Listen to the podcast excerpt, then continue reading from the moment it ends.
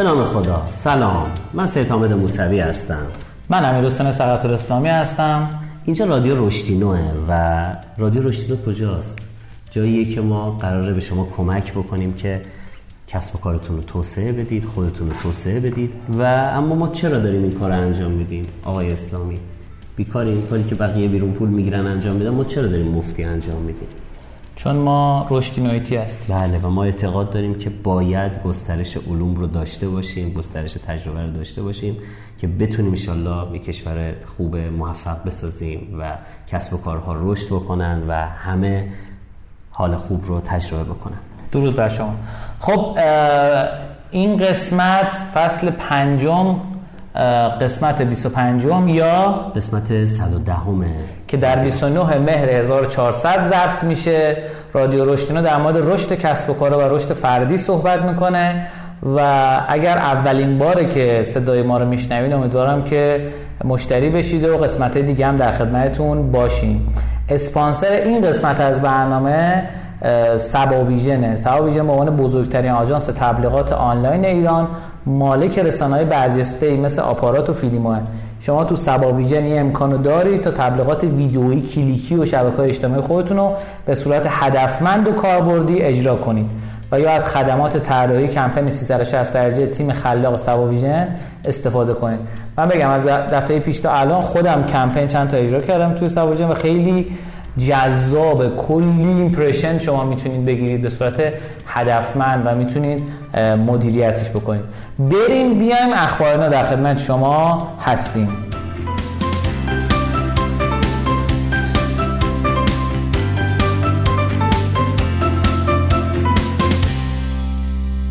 خب تو قسمت اخبار ما اخبار جدید کسب و کاری رو میگیم. امیدواریم که به دردتون بخوره و ازش لذت ببریم خبر اولی که می‌خوام خدمتتون بگم بحث اینه که Disney Plus از درآمد 1.5 میلیارد دلاری گذشت.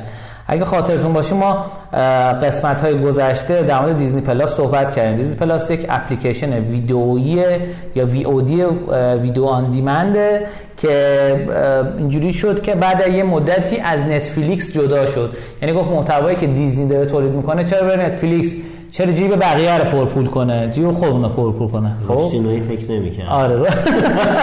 نه خب این بحث business ه دیگه. بحث business ی بحث مح... جداییه. بعد شروع کرد سریال ساختن های مختلف و جالبه. یه نویسنده که کرده بودن 45 درصد پدر مادرها تو آمریکا که بچه داشتن دیگه حاضر نبودن برای بچه هاشون دیگه نتفلیکس رو شارژ کنن. چون دیزنی جدا شده بود و این خب اتفاقی بود که ضربه به نتفلیکس زد. و چند تا رشد خیلی خوب رو تجربه کرد دیزنی پلاس. اونم زمانی بود که این سریال ها رو منتشر کرد. یک سریال همیلتون که باعث شد توی August 2020 باعث یه رشد خیلی خوب شد. بعد Mulan رو منتشر کرد توی سپتامبر و اونم یه رشد خیلی خوبی ایجاد کرد. بعد Mandalorian season دومش رو منتشر کرد که همون Star Wars ه. من اینو خوب در جریانم. بعد Raya and the Last Dragon که البته این فیلمه که انیمیشن خیلی جذابی بود و بعد Black Widow ی که خانم اسکارلت یوهانسون بازی می‌کنه اون رو منتشر کرد و اینا همه رشته خیلی عجیب غریبی براش ایجاد کرد و باعث شد که به درآمد بیش از 1.5 میلیارد دلار برسه. خبر دومی که می‌خوام خدمتتون بگم اینی که متاسفانه یه سری مجموعه تو کشور هستن کارشون اینه میان تو حوزه های مختلف کار دامپینگ انجام میدن دامپینگ انجام دادن یعنی چی؟ یعنی اینکه شما قیمت تو انقدر پایین بزنی به هوای اینکه بقیه کسب و کارا رو زمین بزنی این مجموعه شروع که مجموعه بزرگی هم هست تو ایران شروع کرده با این نگاه این کار رو می‌کنه که در اصل یه پکیج داره ارائه میده. من این پکیج رو خدمتتون بگم به نظرم نگاه جالبیه. میگه که آقا من برای social media ی شما در اصل 20 تا پست میرم 30 تا استوری میرم 6000 تا هم follower میرم. یه دو تا چهار تا بکنی تقریبا قیمت follower ش در میاد بین مثلا 700 تومن تا 800 900 تومن شما خودتون اگر تو فضای social media ایران باشین می‌دونید که follower organic با این قیمت ها متاسفانه در نمیاد. می‌خوام بگم که کیفیت خدماتی که ارائه میدین و اینکه چقدر مشتریاتون رو care می‌کنید خیلی اهمیت داره. من اینو گفتم یه مثال واقعی هم آوردم ولی اسم اون شرکت رو نمیگم. خیلیاتون شاید بشناسیدش. ولی می‌خوام بهتون بگم که این روش ها روش های نیست که پایدار باشه و بتونه کمک بکنه. چه اینکه مثلا برای اسنپ هم این روش پایدار نبود دیگه. مثلا گفت آقا قیمت ها رو خیلی آورد پایین ولی بعد یه مدتی برد بالا و الان از آژانس ها از خیلی از آژانس های محل هم گرونتره. و الان به نوعی آژانس ها دارن رقابت می‌کنن. قبلا اسنپ رقابت می‌کرد حالا این اتفاق برعکس افتاده. داستانی که هست اینی که اینو همیشه باید دقت بکنیم. اگه کیفیت خدمات اون پایین باشه و از حد انتظار مخاطب کمتر باشه مخاطب دیگه علاقه به همکاری با ما نخواهد داشت. اصطلاحا توی بازاری قدیم به این کار میگن بازار خراب کردن. یا اصطلاحا بهش میگن زیر فروشی زیر فروشی یعنی چی؟ یعنی تو میری قیمت بازار رو می‌گیری پایین تر از همه میفروشی. و این باعث میشه که بازار خراب بشه. بعضی از سنفا با هم متحدن می‌زنن اون مغازه خاص اون سنف خاص اون شخص کسبه خاص رو صاف می‌کنن. ولی خب بقیه این کارو نمی‌کنن شاید قدرتشو ندارن. داستانی که وجود داره اینه ما به عنوان یک رسانه به ذهنمون رسید که بیایم در مورد این زیر فروشی گزارش بدیم و شما دوستان عزیز رو اینفورم کنیم در این حوزه.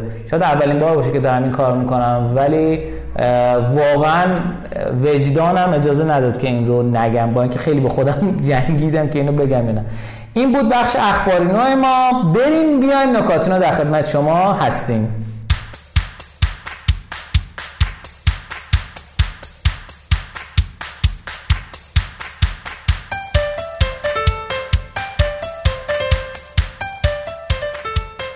خب تو قسمت نکاتینو ما نکات تحلیلی کسب و کاری رو میگیم. امیدوارم که به درتون بخوره و ازش لذت ببریم نکاتینه اولی که می‌خوام خدمتتون بگم خیلیاتون با این موضوع درگیر بودید بحث قطع شدن فیسبوک و اینستاگرام و واتساپ بود.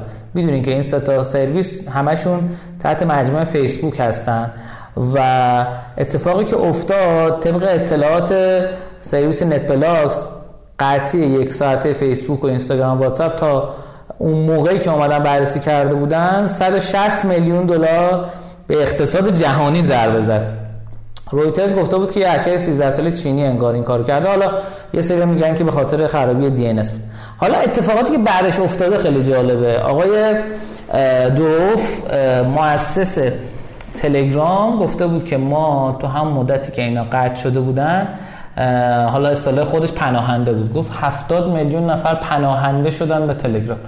خیلی خوب از بحران ها ماهی می‌گیره. خب و این خب یک قابلیت شگرف این آدم. و نکته دومی که می‌خوام خدمتتون بگم در مورد استفاده ای که بقیه کردن. میگن که تأثیری که روی سوشال مدیاهای دیگه گذاشت اینجوری بود که اسنپ چت 23 درصد میزان استفاده ازش بیشتر شد. توییتر 11 درصد بیشتر شد و تیک تاک هم 2 درصد بیشتر شد. یعنی رو همه شبکه اجتماعی دیگه تاثیر مثبت داشت. حتی خبرای این که قطع و شده بودن هم تو توییتر داشت منتشر می‌شد. این در اصل یک بحرانی بود که بقیه حالا به نوعی منفعت تونستن ازش بگیرن و بیشتر از همه تلگرام تونست بگیره. واقعا حامد جان بحث مدیریت بحران رو می‌تونی بگی؟ یعنی چی؟ ببینید خب هر کسب و کاری تو فرایند رشدش و تو فرایند کارهای روزانهش ممکنه اتفاقای این شکلی براش بیفته. تو داستان مدیریت بحران بذارید یه مثال چیزی بزنم. چرا انقدر نیروهای نظامی رو می‌برن مانوفر بله.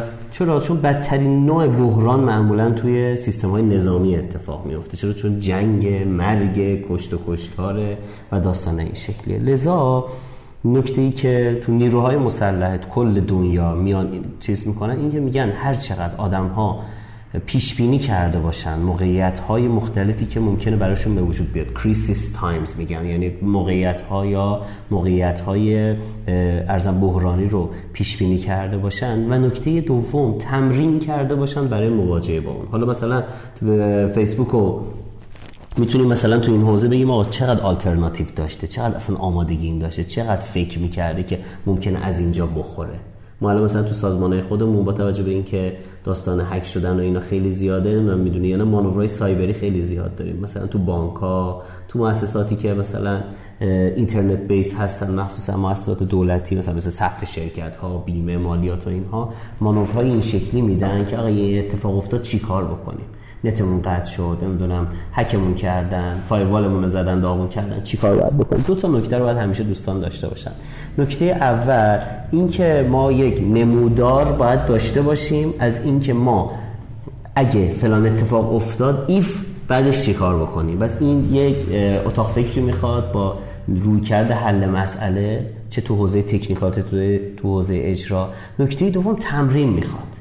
خیلی وقتا این شوک من دیدم دیگه. مدیر عامل یا اون مدیر اجرایی چنان دچار شوک میشه که اصلا اون لحظه که هیچی تا چند روز هنگه و نمی‌دونه باید چی کار بکنه.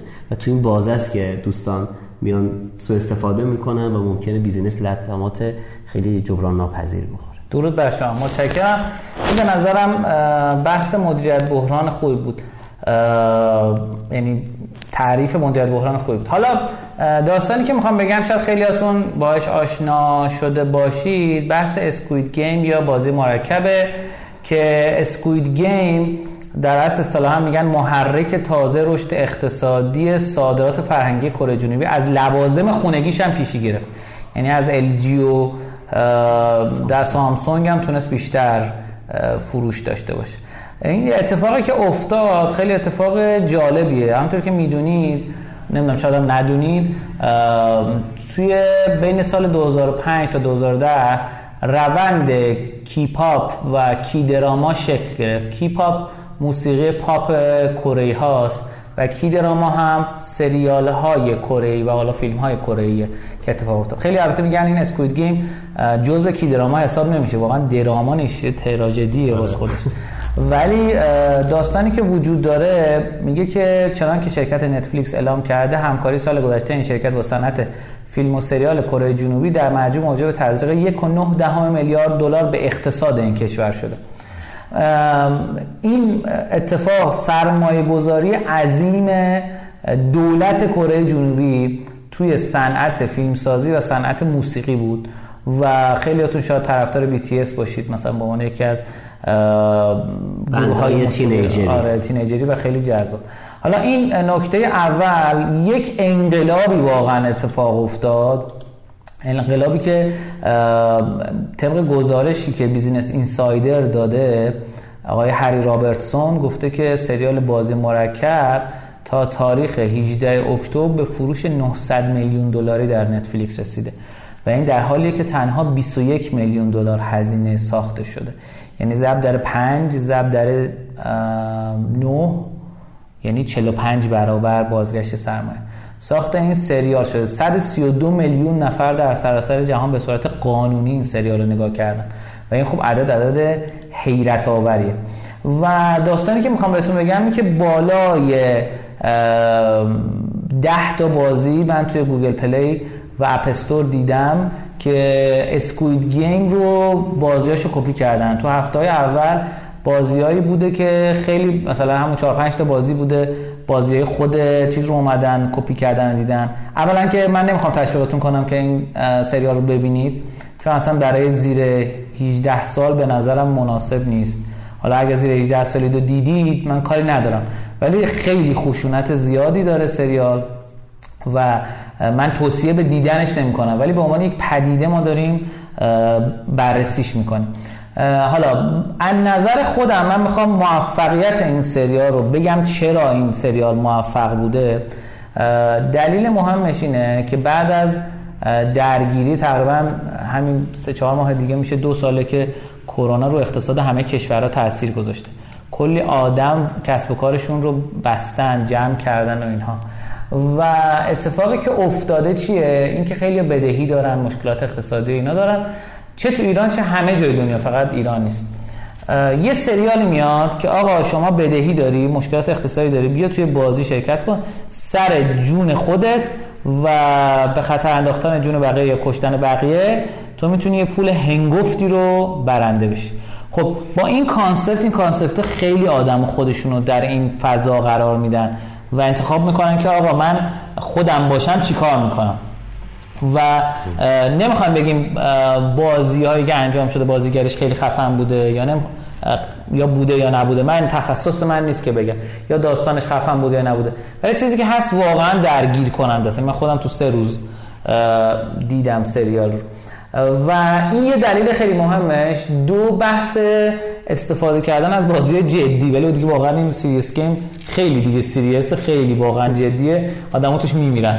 و دولت امارات اعلام کرد دولت یا یه خبری منتشر شد که آقا مشابه شد نه به شکلی که آدم بمیرن. تو امارات قرار بوده برگزار کنه. 300 نفر ثبت نام کردن برای اون. ظاهرا پولم پرداخت کردن می‌خوام بگم خدمتتون که این اتفاق خیلی می‌تونه کمک کنه. حالا یه خبر برعکسش هم بگیم. شورای نظارت بر محصولات صدا و تصویر انگلستان از والدین خواسته که اجازه ندن کودکان سریال بازی مرکب رو تماشا کنن. زیرا منجر به افزایش خشونت در بین کودکان میشه و انجام بازی برای اونا خطرناکه. یعنی یه سری این اتفاق درس افتاده یه بازی ما بررسی کردیم 4 5 6 survival game که تو همین مدت مثبت 10 میلیون نصب توی Google Play گرفته.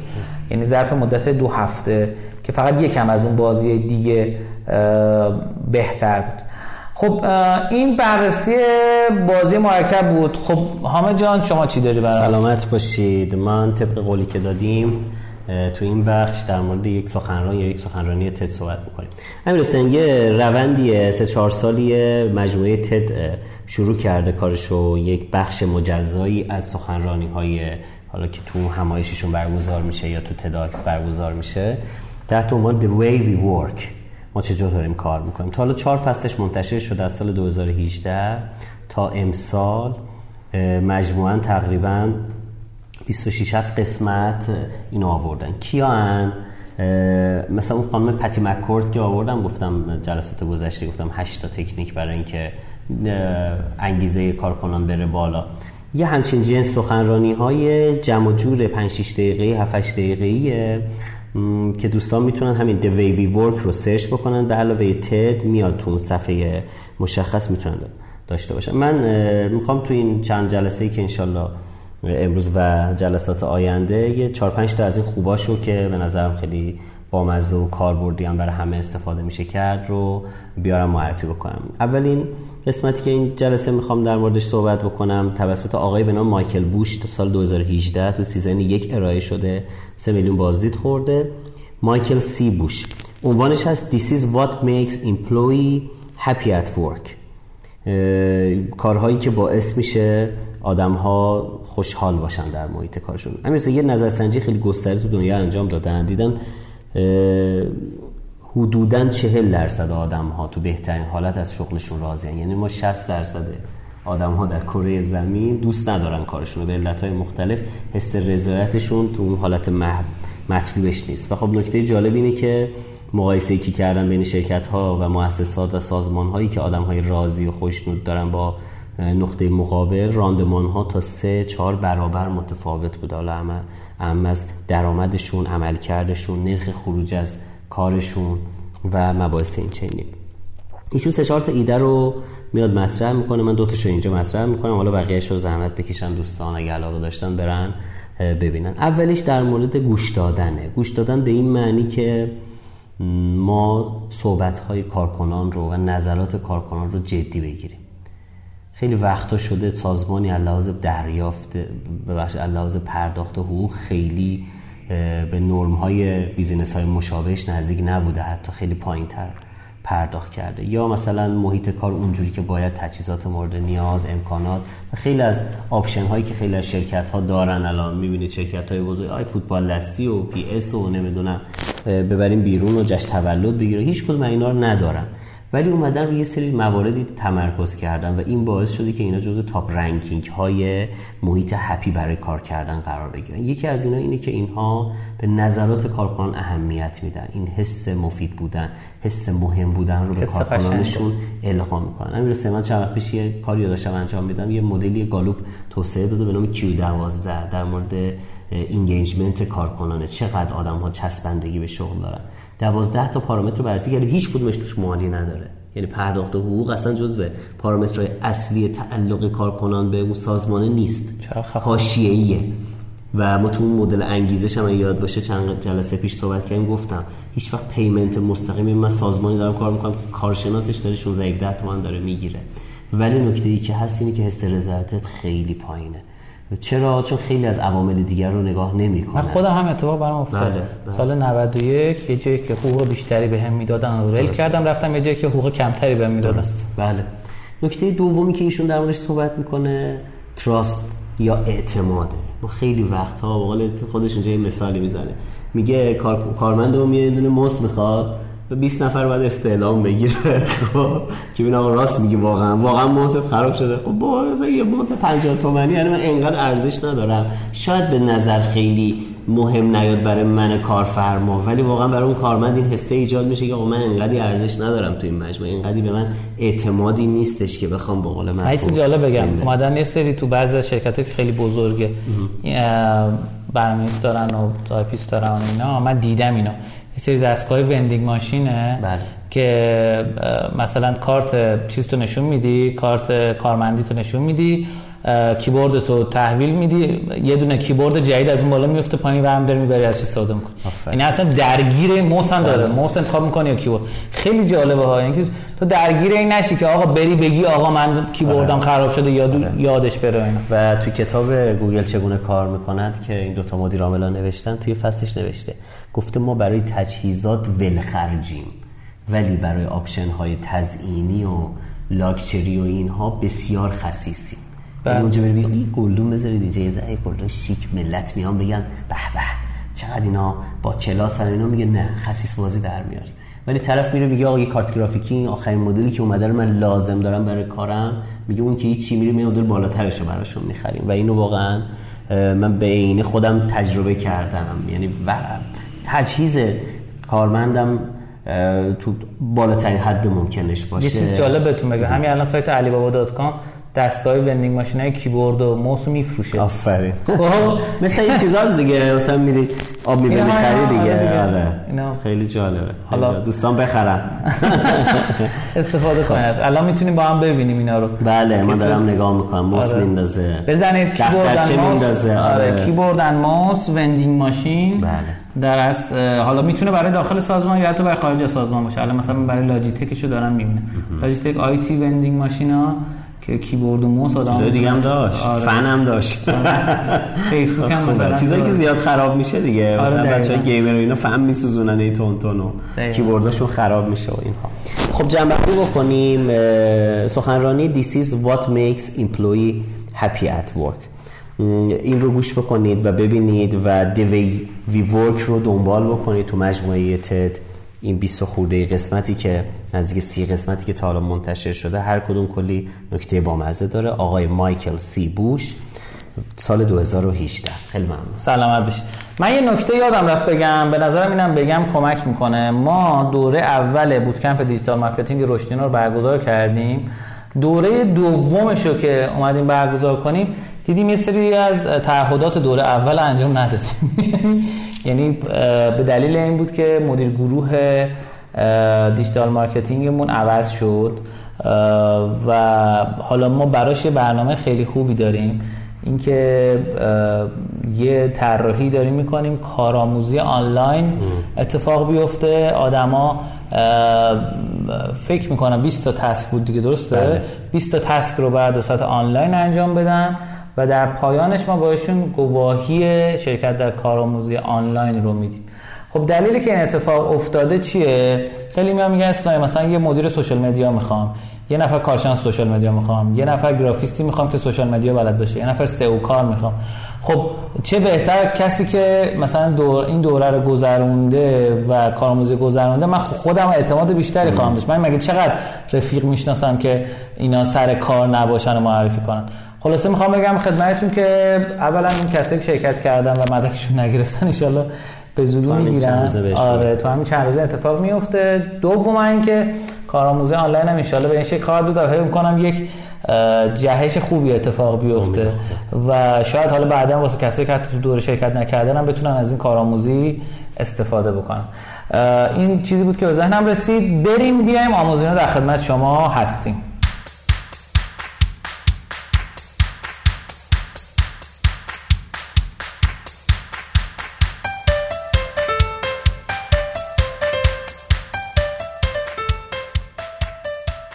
قسمت آموزینا ما آموزش های دنباله دار جذاب میگیم آموزش که به درتون بخوره. من کتاب هکینگ روس آقای شان الیس رو دارم می‌خونم. رسیدیم به صفحه 351 فقط یه نکته این امروز می‌خوام بهتون بگم. در مورد قیمت گذاری در پیش گفتیم کشف قیمت. می‌خوام در مورد اینکه آدما می‌تونیم چجوری به اون گزینه‌ای که خودمون دلمون می‌خواد هدایت کنیم. توی این اتفاق به این شکل بود که شرکت در مجله اکونومیست بخواست آدم ها رو هدایت کنه به اینکه آنلاین بیان عضو بشن. اومد سه تا گزینه گذاشت جلو آدما گفت آقا یک سال استفاده کردن از همه مقالات اکونومیست به صورت آنلاین تو میشه از سال 1997 تا الان میشه 59 دلار استفاده کردن از نسخه پرینتی به تنهایی به صورت یک ساله 125 دلار و پرینتی و آنلاین با هم دوباره 125 دلار.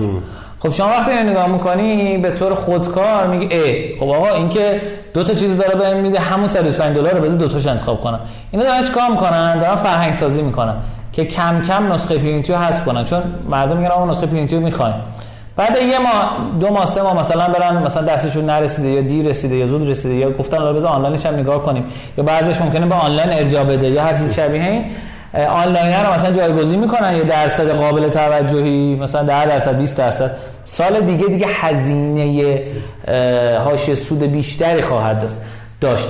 می‌خوام بگم که اگر که دارین قیمت گذاری می‌کنید و می‌خواین طرف رو هول بدین به سمتی که دلتون می‌خواد به سمتی که علاقتونه این اتفاق به نظرم خیلی بیشتر میفته اومدن بررسی کردن که ارزم فکر کنم خب تعدادشون هم بهتون بگم. offer to option mostly option annual option خب میگه که چهل درصد آدم ها اون گزینه رو گرفتن که یعنی از دو تا گزینه بعدی بیشتر بوده ظاهرا.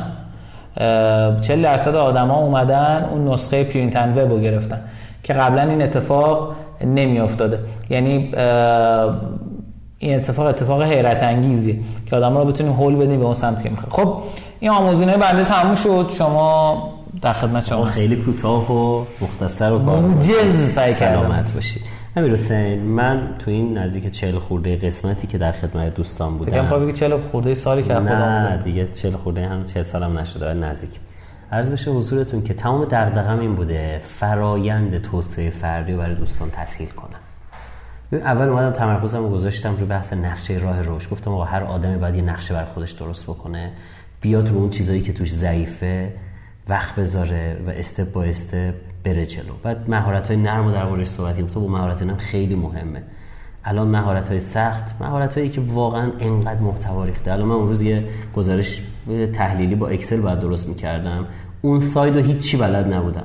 در عرض نیم ساعت هفت تا هشت تا دستور خیلی مهم و سخت و از اون match index و چیزای پیچیده که مثلا من سه چهار تا اکسل داشتم می‌خواستم data امو یه جا بیارم و آنالیز بکنم و رگرسیون بگیرم و اینها چیزی که شاید قبلا باید می‌رفتم شش ماه دوره می‌دیدم رو در عرض نیم ساعت چهل دقیقه رفتم با یه چند تا کلیپ کوچیک و اینها یاد گرفتم راه افتاد.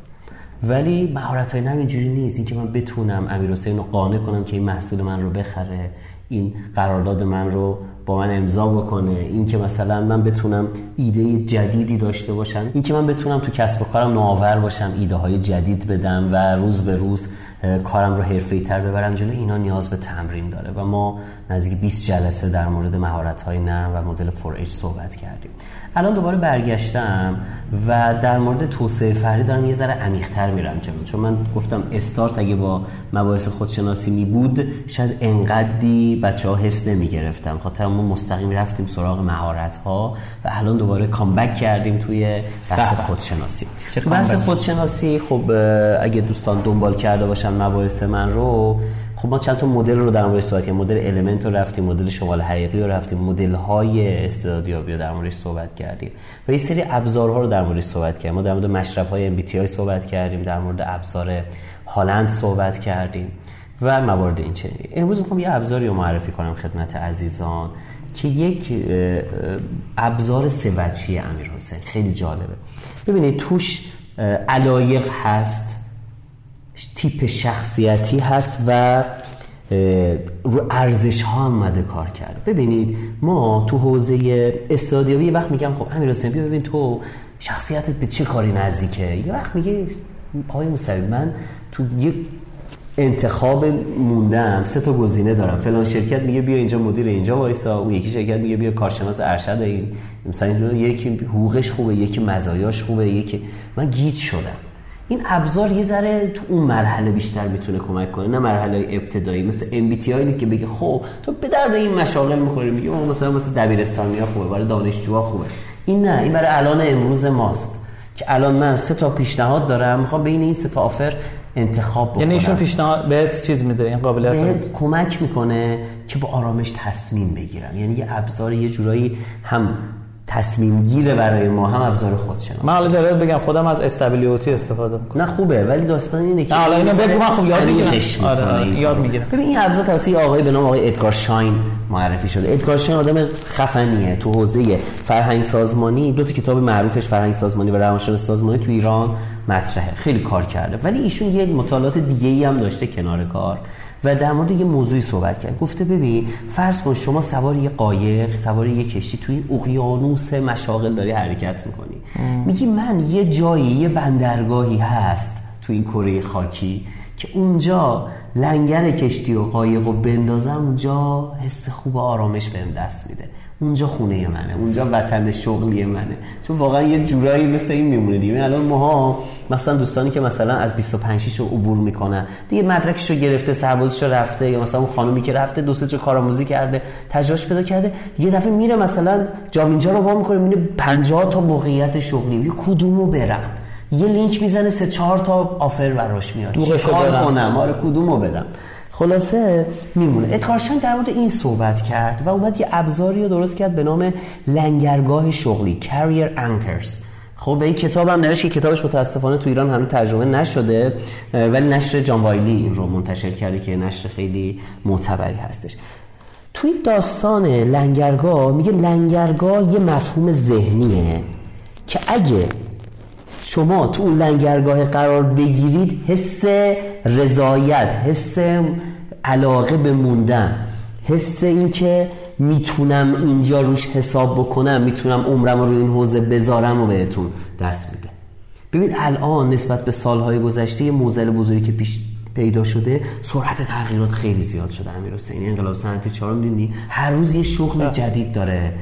میاد. هر روز option های جدید میاد. استارتاپ هایی که یه دفعه گنده میشن یا عالم آدم می‌گیرن موقعیت های سرمایه گذاری ببینید واقعا آدما میمونن. من چیکار کنم؟ چه جوری انتخاب بکنم بین این موقعیت های مختلف؟ لنگرگاه ها رو بچه بیاید دوستان بیاد یاد بگیرید و خیلی بهتون کمک می‌کنه. ادگار شاین میگه ما هشت تا لنگرگاه داریم. خب؟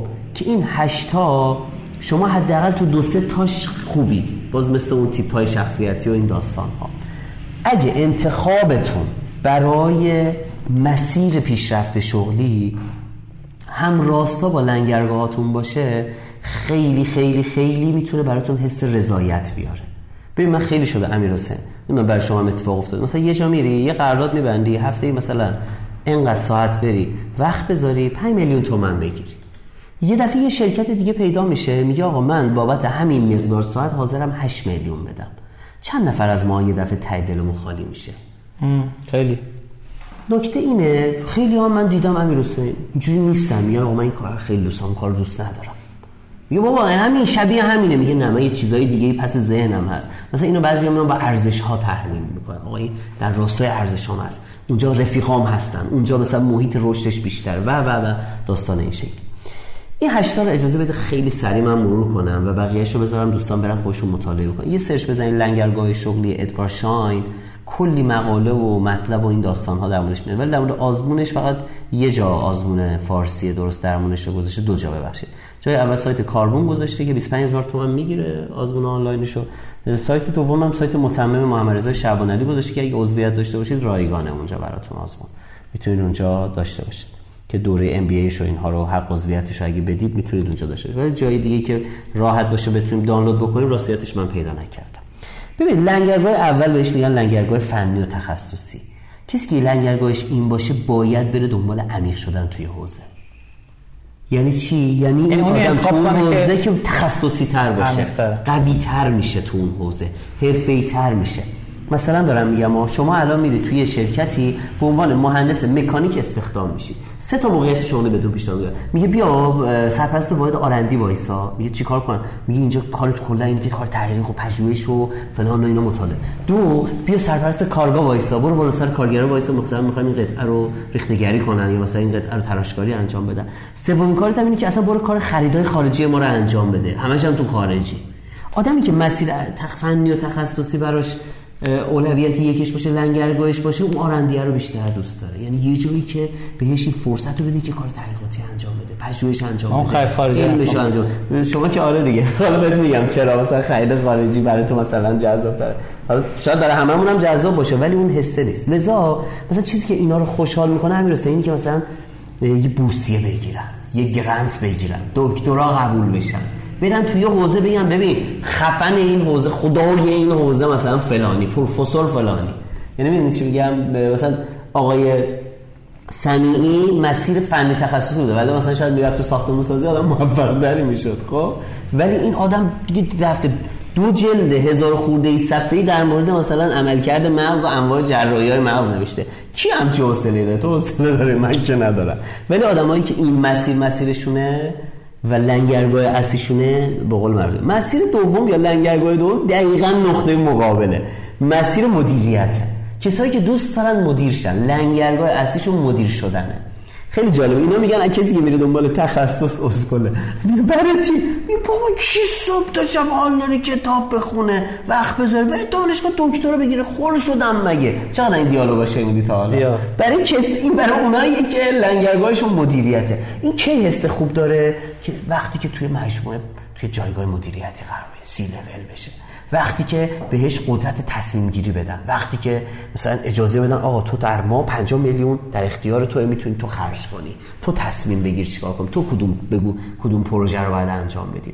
و این اتفاقا بهش مثلا بگی آقا تو یه موقعیت پیش اومده برو دکترا خوبی. برو بابا. ولی مثلا بهش بگی آقا یه دوره مهارتیه در مورد مثلا مدیریت بحران که امروز در موردش صحبت کردیم. بیا برو می ایول خوبه. مثلا میگه آقا تو بیا سرپرستی این تیمو به عهده بگیر. انقدری هم حقوقت نمی‌ذاره بیاد نداره. چرا؟ چون خود اون مدیر, مدیر بودنه بهش حس خوب میده. حس انگیزه خوب میده. لذا مثلا من پیشنهادم اینه. من مثلا یکی از بچه‌ها اومد لنگرگاه اصلیش مدیریت بود. روش مهندسی چیز میخون هوافضا میخون گفتم واقعا به درد تو نمی‌خوره. هوافضا یه رشته که خیلی تخصصیه و اینه. گفتم چیکار کنم؟ گفتم لیسانس تو بگیر برو یه ام بی ای بگیر برو تو حوزه چیز کار بکن.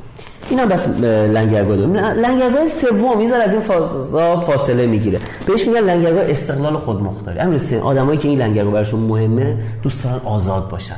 لذا مثلا شغل فریلنسری برای این آدما خیلی جذابه. شغلایی که ساعت کار شناور داره خیلی جذابه. اصلا ناخداگاه کشیده میشن به این سمت. یعنی این استقلال کارآفرینی خود اشتغالی برای خودم کار کردن و اینا من این یک منه. استقلال برای من خیلی مهمه. آقا بالا سر نداشتن صبح هفت صبح نری ساعت بزنی انقدر اضافه کار وای نستادن مأموریت مجبوری نرفتن. اینا چیزایی که به اینا حس خوب میده. خاطرم مثلا بچه‌ای که استقلال خود مختاری براشون مهمه خیلی دوست دارن روی خروجی پول بگیرم یا چیکار داری من چند ساعت میام اینجا؟ تو این گزارش رو می‌خوای دیگه؟ 5 تومن بده من اینو برات انجام میدم. و این سرعتش بالاست اسپیدش بالاست و دوست داره بره مثلا شب تا صبح بیدار بمونه انجام بده. یا من گیر نده بیام اینجا ساعت بزنم و نه. تو چیکار داری این کارو از من بخواه من خروجی بهم می‌خواد دقیقاً مدل freelancer. اینو باید برم پونیشا کار کنم و لنگرگاه چهارم نقطه مقابل اینه دوباره. مسیر امنیت و ثبات. اینا داستانشون چیه؟ آقا یه آب باریکی باشه. پریروز یه مصاحبه داشتم به آقای بود به نام آقای آب باریکی بعد بهش گفتم گفتم تو به فامیلیت معتقد گفت آره خیلی معتقدم که یا باریکه داشته آره خیلی خندیدیم با هم. ولی نکتهش چیه؟ امیر حسین این کی حس خوب پیدا می‌کنه وقتی کارمند رسمی بشه؟ وقتی بیمه تکمیلی داشته باشه وقتی امنیت شغلی داشته باشه. لذا من همیشه آدم این شکلی رو میگم آقا هر جور شده برو یه جا استخدام شد میگه آقا حقوقش کم میگم اب نداره ولی حس خوب بهت میده. این حس آرامش بهت میده. تو شاید تو بخش خصوصی موفق باشی ولی این امنیت و ثبات نداشتنه بخش خصوصیه. تو سنای بالا استرسی به جونت میندازه که دیگه اصلا کارایی تو میاره پایین. 40 سالت میشه بگی نکنه منو بندازم بیرون. نکنه بیممو خط کنن. نکنه این یه ذره حقوقی هم که می‌گیریم ندن. و طرف چی میشه؟ اصلا به هم میریزه. لذا برای اینا رسمی شدن خیلی جذابه. پس تا اینجا چهار تا رو رفتیم. اولی چی بود؟ فنی و تخصصی. دومی مدیریت. سومی استقلال. چهارمی امنیت. از اینجا به بعد یه ذره دیگه تخصصی میشه. یعنی این چهار تا اول اصلا آقای ادگارشان درست کرد و بعد دید نه یه سری آدم های خلوچله هستن اصلا. تو هیچ کدوم این کاتگوری ها نیستن. یعنی تو این چهار تا بیس قرار نمی‌گیرن. اینا رو اومد بررسی کرد. پنجمی گفت مسیریه که یا لنگرگاهیه که عنوانش گذاشت خلاقیت کارآفرینانه. گفت یعنی چی؟ گفت اینا مثلا اولیه که حال خوب داره وقتی بتونه متخصص بشه؟ دومی که حال خوب داره وقتی بتونه مدیر بشه؟ این به که حال خوب داره؟ وقتی که بتونه یه محصول بسازه یه چیزی اختراع کنه یه چیزی جدیدی معرفی بکنه یه خدمت جدیدی درست بکنه. لذا اینا آدم‌های خیلی نوآور خلاق که ایده پرداز و اینا کسانی که استارتاپ های خوبی می‌تونن راه بندازن. دومی هم می‌تونه مدیر دولتی خوبی هم باشه. ولی اینا مدیرای استارتاپی خیلی موفقی می‌تونن باشن بله. چرا؟ چون این. ششمی چیه؟ ششمی یه مسیری که خیلی جالب بود برای خودم. این برای منم بالا سالا ریا نباشه. مسیر خدمت و از خود گذشته. این پزشکا بله. دیدی پا میشن میرن آفریقای جنوبی. الان مثلا دیدی زلزله میاد یا مثلا پروفسور فلان جراح مغز پا میشه رایگان میره مثلا مناطق محروم زلزله زده شروع می‌کنه. مثلا شب توی چادر می‌خواد سگ لرز می‌زنه تا صبح از سرما عشقش کمک کردنه. یا مثلا اینا که مثلا در مورد این چی میگن؟ حیوانات چی میگن؟ میرن مثلا کمک می‌کنن نمی‌دونم گربه‌ای و خانمی محل ما هست. آره نه این محل خانمی محل ما هستش. به گربه محل خیلی رسیدگی می‌کنه. بنده خود کارمند مثلا اون سری رفته بود دو میلیون یه گربه و ماشین زده بود دو میلیون خرج این گربه کرده و دندشو عمل کرده بودن دندوناشو درست کرده بودن اینها. این حس کمک کردن به یعنی امیر اینا شبا وقتی که سرشون رو می‌خوام بزنن رو باش اگه تو اون روزش به یک یا چند نفر کمک کرده باشن حس خوب رضایت دارن. اگه نکرده باشن روزی مثلا 5 میلیون هم درآمدشون باشه چقدر اینقدر حال خوب و حال خوش پیدا الیاس چند زحمت این آهنگ این حس قشنگ و تو هستم و اینجا میکس کن. دست در نکن این حس قشنگ و مدیون تو هستم. تا با منی و من از عشق تو مستم. دستاتو می‌گیرم مثل پر پرواز. اون بالا تو ابرام تا پیش منی باز. خلاصه اینجوری دیگه. به خاطر اینا حتی اگه شغلشون جنسش مثل پرستاری و معلم اینا نباشن می‌بینی ده تا خیریه عضو هی پا میشن میرن مثلا بریم توچالو تمیز کنیم بریم فلان کنیم دوستدار محیط زیست. یعنی انگار یه چیزی درونش میگه پاشو پاشو کمکی بکن یه خدمتی بکن یه حس خوبی برای خودت خب، ایجاد تو خیریه هم بعضیش خیلی خیلی اینجوریه. هفتمی چیه؟ هفتمی چالشه. اینا کلشون به قرمه سبزی میده. میگن خب شما ورزش مورد علاقه چیه بانجی جامپینگ. میگه خب بعدش چی؟ پرش پرش از پرش از کوه. آره، یا این چیزای لباس سنجابی ها دیدی میپوشن. یعنی یه لحظه یارو هنشون ترکید خب اینا کسایی که زندگیشون اگه هیجان نداشته باشه اگه زندگیشون چالش نداشته باشه اینا حس خوب ندارن. بله. این گرگ وال استریت بود دیوانه بود طرف. مثلا خب. یا مثلا آدم های بورس بازای خفن دیدی خیلی ریسک های گنده می‌کنن کارهای عجیب غریب می‌کنن. بی دیوانه ای تو. بی ببین مثلا اینه به من حال خوب میده. این که بتونم یه حرکت خفن بزنم یه کار خفن بکنم. اینا بچگی هم می‌بینی کاراشون خفنه. تو مدرسه مثلا یه حرکت میزن میرن ورش های رزمی مبارزه نمی‌دونم دوباره میرن تو کار ریسک های گنده انجام میده. یه دفعه مثلا این کلا 5 میلیون سرمایه داره. میره دو میلیارد وام می‌گیره یا حرکت می‌زنه و بدبخت میشه یا خیلی موفق میشه اینا. مدلشون این شکلی اینا باید برن دنبال کارهای با speed بالا پر هیجان پر چالش پر ریسک و حالا برید بگردید ببینید چه کارهایی این شکلیه. مرحوم ارشا اقدسی آره. خدا رحمتش کنه. واقعا اینجوریه پسر خیلی خوب و آخرش به نظرتون چیه؟ مسیر بهش میگن lifestyle anchor یا لنگرگاه مسیر کار و زندگی. یعنی چی؟ یعنی امیر حسین اینا کار براش اولویت اول نیست تو زندگی. اولویت دوم هم نیست. معمولا اولویت سومه. یعنی چی؟ یعنی میگه ببین من تو زندگی کار می‌کنم که پول در بیارم با اون موضوعاتی که حال می‌کنم خرج کنم.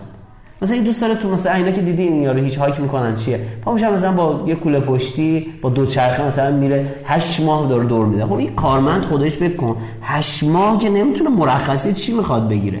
اینا این شکلی هست اینا دوست داره 30 درصد عمرشو کار کنه 70 درصد بره دنبال علایقش. حالا علایقش ممکن از جنس درآمدزایی باشه ممکنه نباشه. مثلا طرف میره پروانه جمع می‌کنه. میره طرف مثلا دوست داره کارهای خیریه انجام بده. این یه ذره به اون به قول معروف چیز می‌کنه.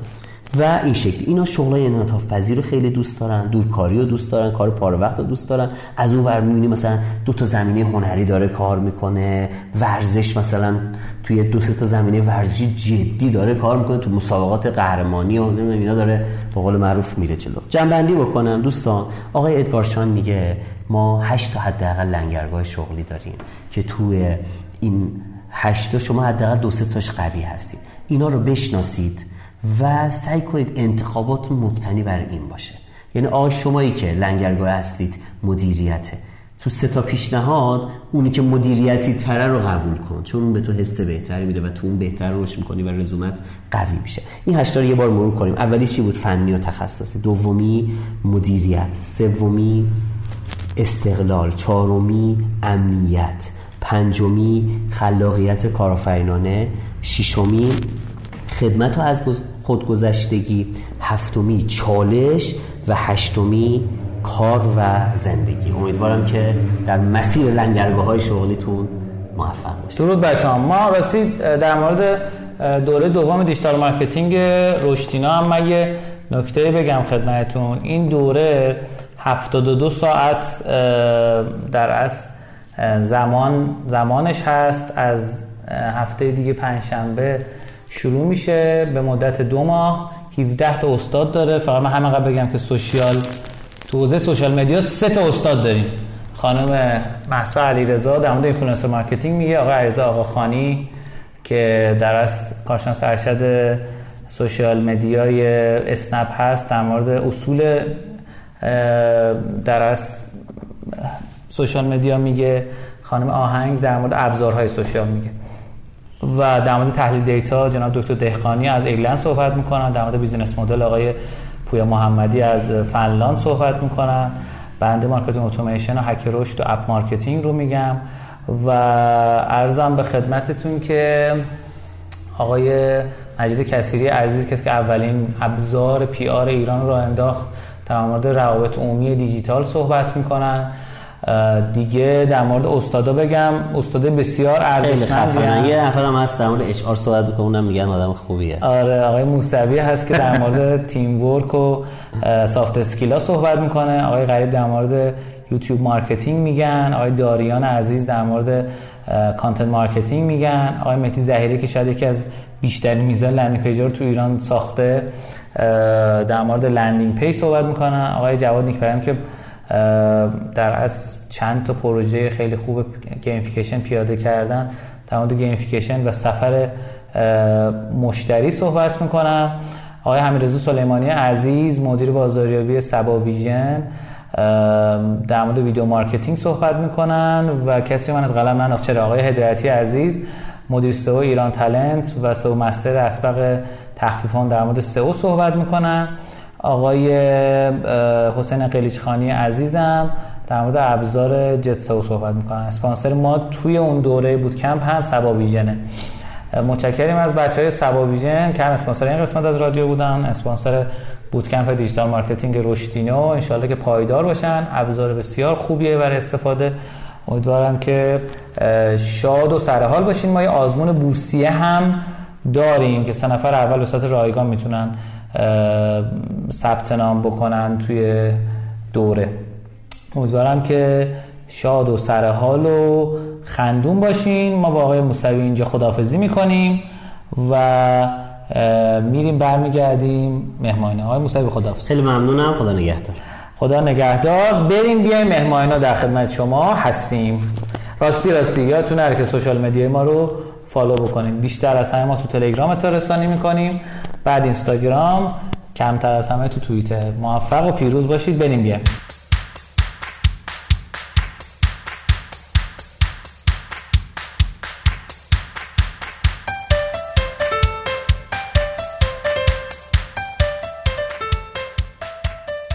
تو این قسمت برنامه ما یک مهمان عزیز و گرانقدر داریم که من مدت ها هستش که کارهایشون رو دنبال می‌کنم و هم کارگاه هاشون رو و هم شیوه جذاب آموزششون رو در حوزه منابع انسانی و بحث تیم ورک و خیلی از اتفاقات جذابی که برای ما توی رشتینو خیلی هیجان انگیزه خواهش می‌کنم خودتون رو معرفی بفرمایید.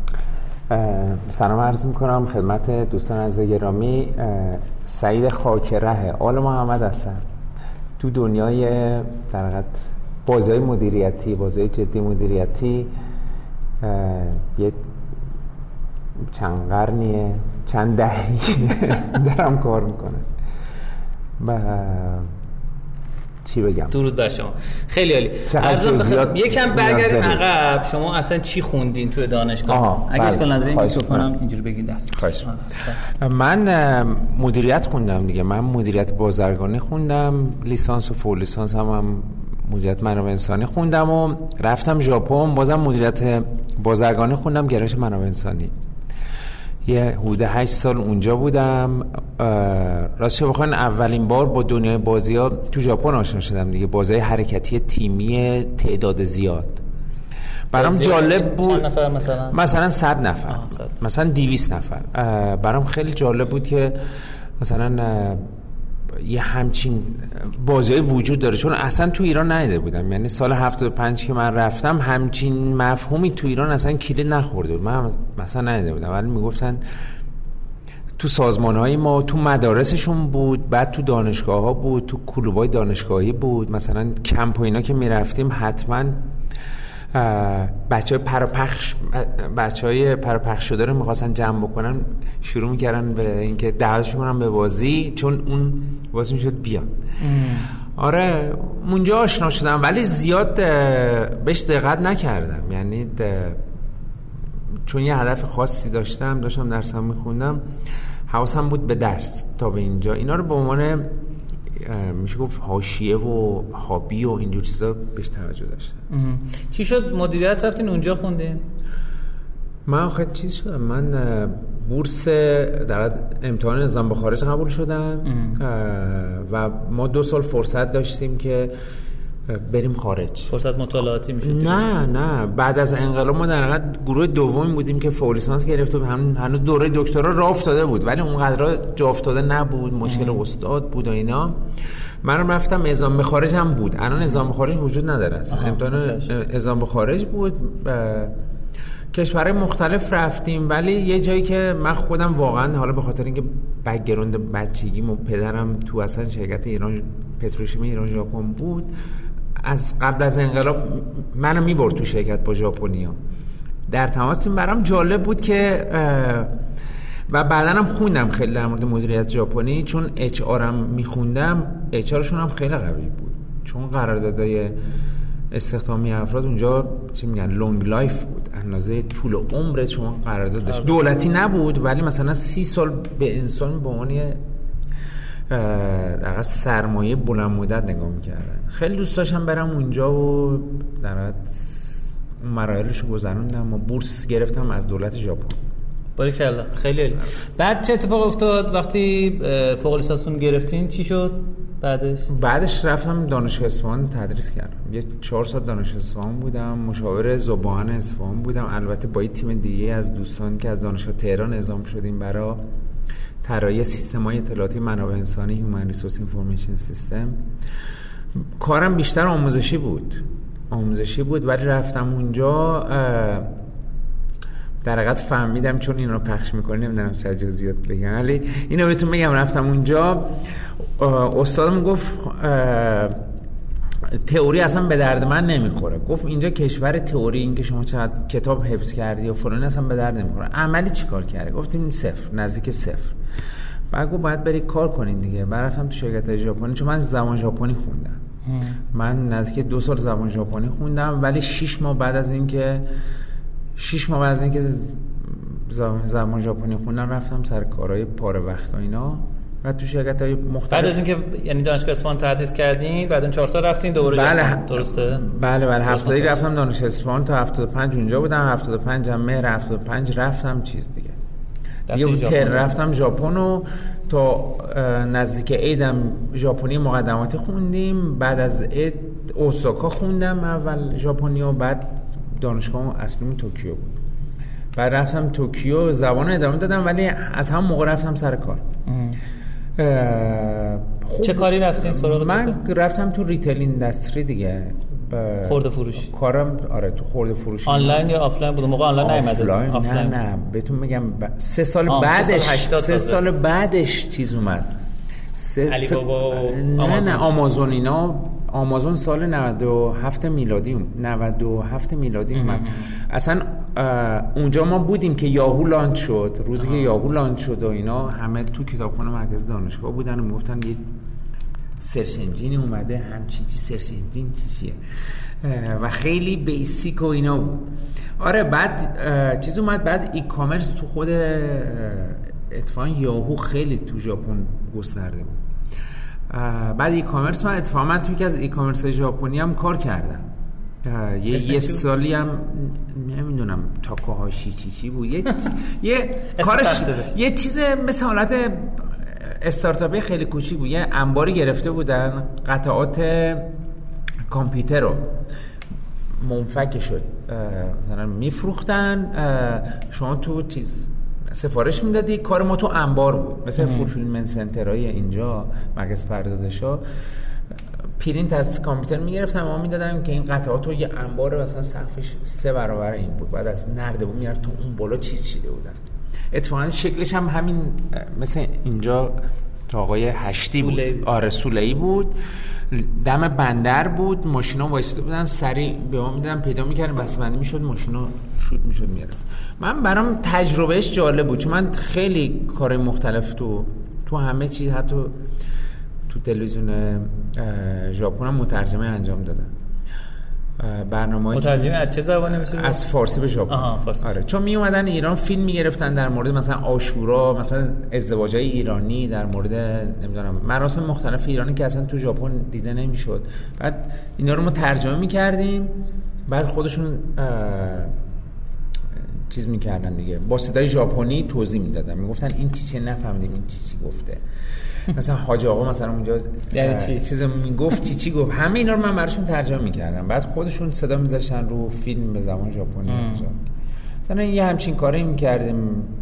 انواع اقسام بهتون میگم کاری نبود که من انجام نداده باشم دیگه. هر جا بود سعی می‌کردم فرصتی بود برم استفاده کنم. چون دانشگاه هم می‌خواست. می‌گفتم ما کسی نمی‌خوام که واقعا چیز بلد باشه. بیاد اینجا که برای ما. نرد نمی‌خوام.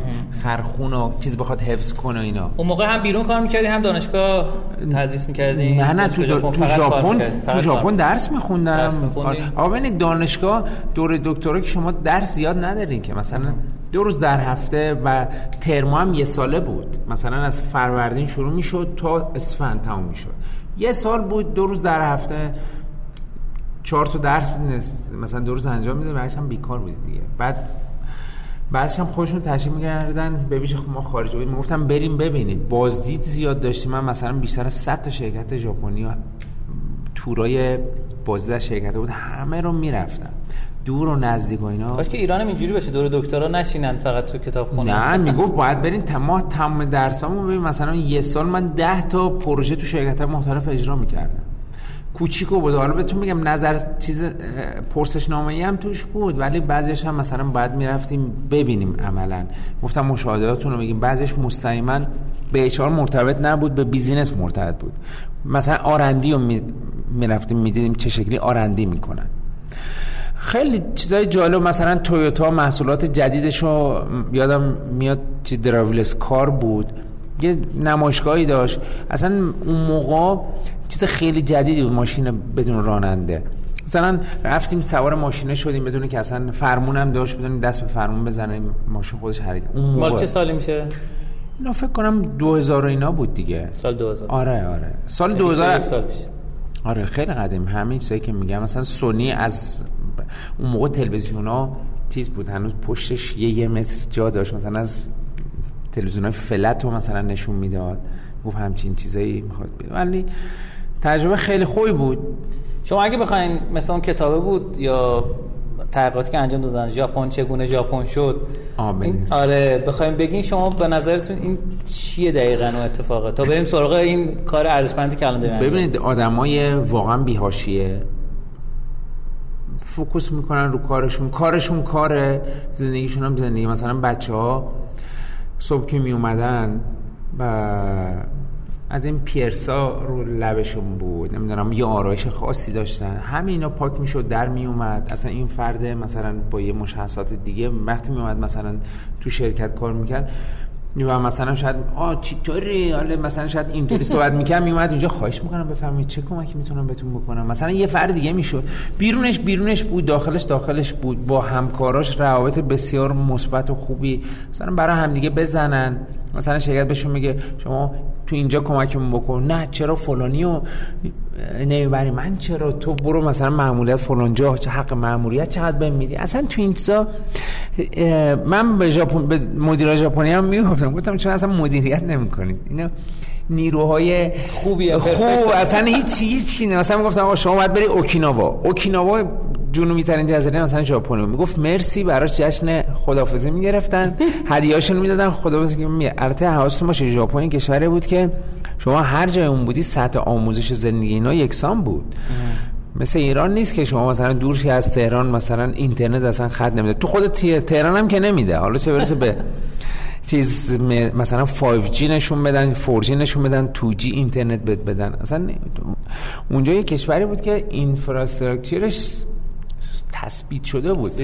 آره مثلا دوم کسی دنبالی نبود که مثلا فلانی و حالشو بگیرم پرتابش کنم تو اوکیناوا یا هوکایدو. اینطوری اصلا این همچین دیدی نداشتن سخت کوشی کار تیمی بسیار خوب روابط انسانی خوب. کار به هیچ کس ندارن. آدمای به قول خودش میگن ما مندوکساگاریاییم یعنی از اذیت کردن دیگران سعی می‌کنه اجتناب بکنیم یه حرف بزنیم یکی آزرده بشه. مثلا یا نکنیش ایرانی ها زیاد می‌زنن دیگه. مثلا نکنیش بزنیم یا تو موضوعات بیم قضا شروع کنیم به قضاوت کردن. به نظر من عقل کل بازی داره به نظر من این کارو باید اینطوری انجام بدی. حالا آقا شما تو این زمینه خبره ای مثلا نه. مثلا اصلا بچه نداره. طرف در مورد بچه داری اظهار نظر. مثلا اصلا تو شرکت چیز نشده میگه به نظر من شرکت. من باید مدیر عامل بشم. یا ما خود مدیر عامل شدن. ببینید مقدماتی داره دیگه. تو شرکت ژاپنی از صفر میای پایین. من مثلا اون فروشگاهی که ریتیل که رفتم مثلا شرکت های بزرگی مثل هایپر بود که همینجا این پشت هم بله. نزدیک کارخونه است. کار من چیز بود جنس رو که مردم میخریدن بذارم تو سب... تو کیسهشون ببرن. از اینجا من شروع کردم. رفتم پشت رجیستر رفتم برای تامین کالا مثلا دستگاه پوز بود که می‌زدی از این کالا چند تا بیار قفسه ها پر باشه تا شکایت مشتریان تا همه شکل کاری چرخیدم ولی من نگفتن شما دانش دکترای فلانی بیساری سنن قدر بیا مدیر ماش سوپروایزر از همچی سوپروایزری من مثلا چهار سال بعد اتفاق افتاد. رو تو ایران یه شبه مثلا فرد میاد دو سالم سابقه کار نداره میگه منو مدیر کنید منو مدیر عامل کنید منو این عجیبه. این نالج اکیومولیت میشه انباشته میشه میره بالا. افراد عجله ندارن. می‌دونن کسی دنبال نیست حقشون رو بخوره. کار تحت فشاره. همش دنبال ببین دنبال کپی کاری نیستن. همش دنبال نوآوری و کار جدید انجام دادن و یه چیکار می‌تونم بکنم که مثلا کایزن و کایکاکو مال ژاپنی هست دیگه. کایزن میشه تفکر کایزن. آره کایزن ولی همه کایزن رو می‌دونن. کایکاکو رو فکر نکنم کسی بدونه. کایزن ت... همه دنبال بهبود تدریجی هن و تغییرات انقلابی. کایکاکو میشه تغییرات و تحولات انقلابی. چیکار کنم؟ مثلا سوخت مصرف سوختش نصف بشه. نمی‌دونم سرعتش دو برابر شه. نمی‌دونم زیاد product اونجا مثلا discontinue میشن. به درد نمی‌خوره شوتش می‌کنم بیرون. کسی نمیشینه عزاداری بکنه. من خیلی سرمایه گذاری کردم پول خرج کردیم واسه این. درد نمی‌خوره بندازش بیرون. این به نظرتون از تاریخ ژاپن میاد؟ یعنی اینکه انقدر ما فرهنگمون فرق می‌کنه؟ حالا یه مقدار از بحث فاصله بگیر. واسه خودم همیشه سوال بود. چرا ما مردم ایران انقدر مغروریم؟ یعنی دوست داریم که خیلی سریع رشد کنیم برسیم به بالای در آره میترسیم. آره فرار کنم. و چرا اونا اینجوری. نیستن؟ چرا بقیه کشورها مثل ما انقدر مغرور نیستن؟ به اینکه فکر می‌کنن خودشون یه تافته جدا بافته از بقیه سازمان حداقل تو فرهنگ سازمان. من فکر می‌کنم مثلا اون کلنگری ایرانی ها ندارن چون همه دنبال منافع شخص خودشون هستن اینطور نگاه می‌کنن باید نگاه کنه که منی که واجد شرایط نیستم میرم بالا لطمه می‌زنم به این کل اکوسیستم و مثلا مشتری ها و وندورا و بقیه کار کنم. اینو باید نگاه کنم. دنبال جیب خودم حالا چرا اینطور شده من نمی‌دونم. ولی اونا اونا خیلی دنبال این که مثلا میگه نکنه من حرف بزنم شما آزرده بشیم حواسش هست به آدمای اطراف. ولی اونا میگه نه اصلا فکر نمی‌کنه که مثلا این که تمایل داره زورکی بره بالا مثلا این باعث میشه که یه نفر که حقش بوده نتونه بره بالا. بالاخره هر چیز شما میره بالا سازمان مثلث دیگه فرصت های رده بالا کمه. خب شما حق فکر نمی‌کنه حق یکی دیگه رو خوردی نه. باشون هم که سوال می‌کنه حق هیچ کس رو نخورد. خب برگردیم به. داستان. خیلی داستان جذابی داره زندگی شما. سال 2000 فرمودین که اون یک سال دکترا در از توی ژاپن بودین. همزمان فرمودین توی جان؟ یه سال نه. آها یه سال ولی گفتین از یه تایم شروع آها چند سال بوده؟ من من سال هفت. سال نیم اونجا بودم دیگه. برای دکترا. بله بله. برای دکترا. دو تا چه سال؟ نیم اولش رو زبان خوندم بعدش وارد آها بعد وارد شدم 2003 که میشه 1383 ایرانی اوم- اومدم ایران. بعد چی شد؟ اومدین؟ یعنی چرا برگشتین؟ یعنی دلیل داشت؟ من دلیلش که دلیل پیچ دوست داشتم بیام به اون موقع ایران خیلی خوب داشت روش میگم. دوران آقای خاتمی بود و آقای خاتمی هم اومد ژاپن. و گفت که بیاین اونجا به کشورتون خدمت کنم. گفتیم ما ما میایم مثلا چون من خیلی کلا خیلی آدم ناسیونالیستی هستم. یعنی ژاپنی ها یادم دادن. یعنی اگه موقع که می‌خواستم برم اینطور نبودم. ولی اونا خیلی چیزن. خیلی ب... ارق دارن به کشورشون به زبانشون. شما تو شرکت ژاپنی خارجی پیدا نمی‌کنی. خیلی نادره. ما هم پاره وقت بودیم اونجا. اه، 99 ممیز 99 صدام درصد کارکنان اونجا چیزن. مثلا ژاپنی هن مگر اینکه برای مشاغلی باشه که با کشور دیگه ارتباط داره اه، همین الانم تو ایرانم تو این کانال چیز سفارت ژاپن هستم می‌بینم چقدر دارن تبلیغ می‌کنن چیزشونو. ایرانم دوست دارن ولی ارقشون به کشورشون خیلی بالاست. ما هم گفتیم حالا میریم ایرانم خیلی نیازمند بود. واقعا هنوزم نیاز به این کشور به این بزرگ نیاز به کمک داره شدیدن حالا می‌خوام زن- زندگیمون رو یه جای بالاخره باید تمام بکنیم میریم ایران. چون یه عالمه ایدم تو ذهنم بود. ببین من تو ایران که آمازون وجود نداشت. من گفتم برم آمازون رو بزنم. بعد به هر کی از این سرمایه گذارا گفتیم بیان یه همچین ای کامرسی چیزی وجود داره. گفتم این کتاب بفروشیم. گفتم کتاب این چیز دیگه هم می‌تونه. اصلا دیجی کالایی هم نبود. اون موقع که ما دیجی کالا 11 سال است فکر کنم. اون موقع نبود. 2003 اینا که اصلا نبود. گفتیم آقا بیان اینو کار بکنید اونو کار کنید. بیان توی مثلا تلکام همراه اول بود. گفتیم بیان تو تلکام کار کنید. مثلا چون بعضیش بعضی که اومدم از ایران رفتم توی شرکت سرمایه گذاری دوستانی اونجا داشتم. دوستان داشتم که بعدا مالی خونده بودن رفتن تو شرکت سرمایه‌گذاری. گفتم بیا اینجا. راست واقعا یکی از کارهایی که تو ژاپن کردم این بود که من تو بورسای بین‌المللی هم خیلی سرمایه‌گذاری می‌کردم با همون چند نواز پولی که داشتیم تو نزدک نزدک نزدک آمریکا. آمریکا. آره. با شرکت های استارتاپی و چیز اینا آشنا بودم. از اصلا با یاهو. خیلی از شرکت که بعدا تو اون بابل برست چیز سال 2000. سال 2000 نابود شدن. من خودم هم یه عالمه پولم اونجا پرید. حباب سال 2000 آره که کلپس کرد اون حبابه بابله بودم اصلا آشنا بودم اصلا باید هم می‌خونیم ما باید آشنا می‌شدیم با این سند و خودم تو بحث تلکام و ای کامرس اینا خیلی کار کرده بودم. به هر من می‌گفتم آقا مثلا موبایل خیلی گرون بود تو ایران تو ژاپن سیم مثلا شما موبایل می‌خواستی سیم کارتش امبدد بود. مثلا. سیم کارت موبایل انتخاب می‌کردیم گفت یه چرخ بزن مان انتیتی دوکومو رو مینداخت توش. مثلا چون چیزم بود دیگه گوشی هم مال همون شرکته بود.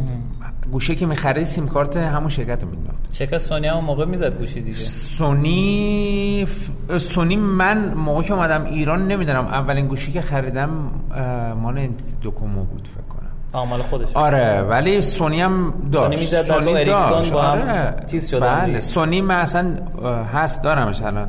از این قی... تاشوها بود.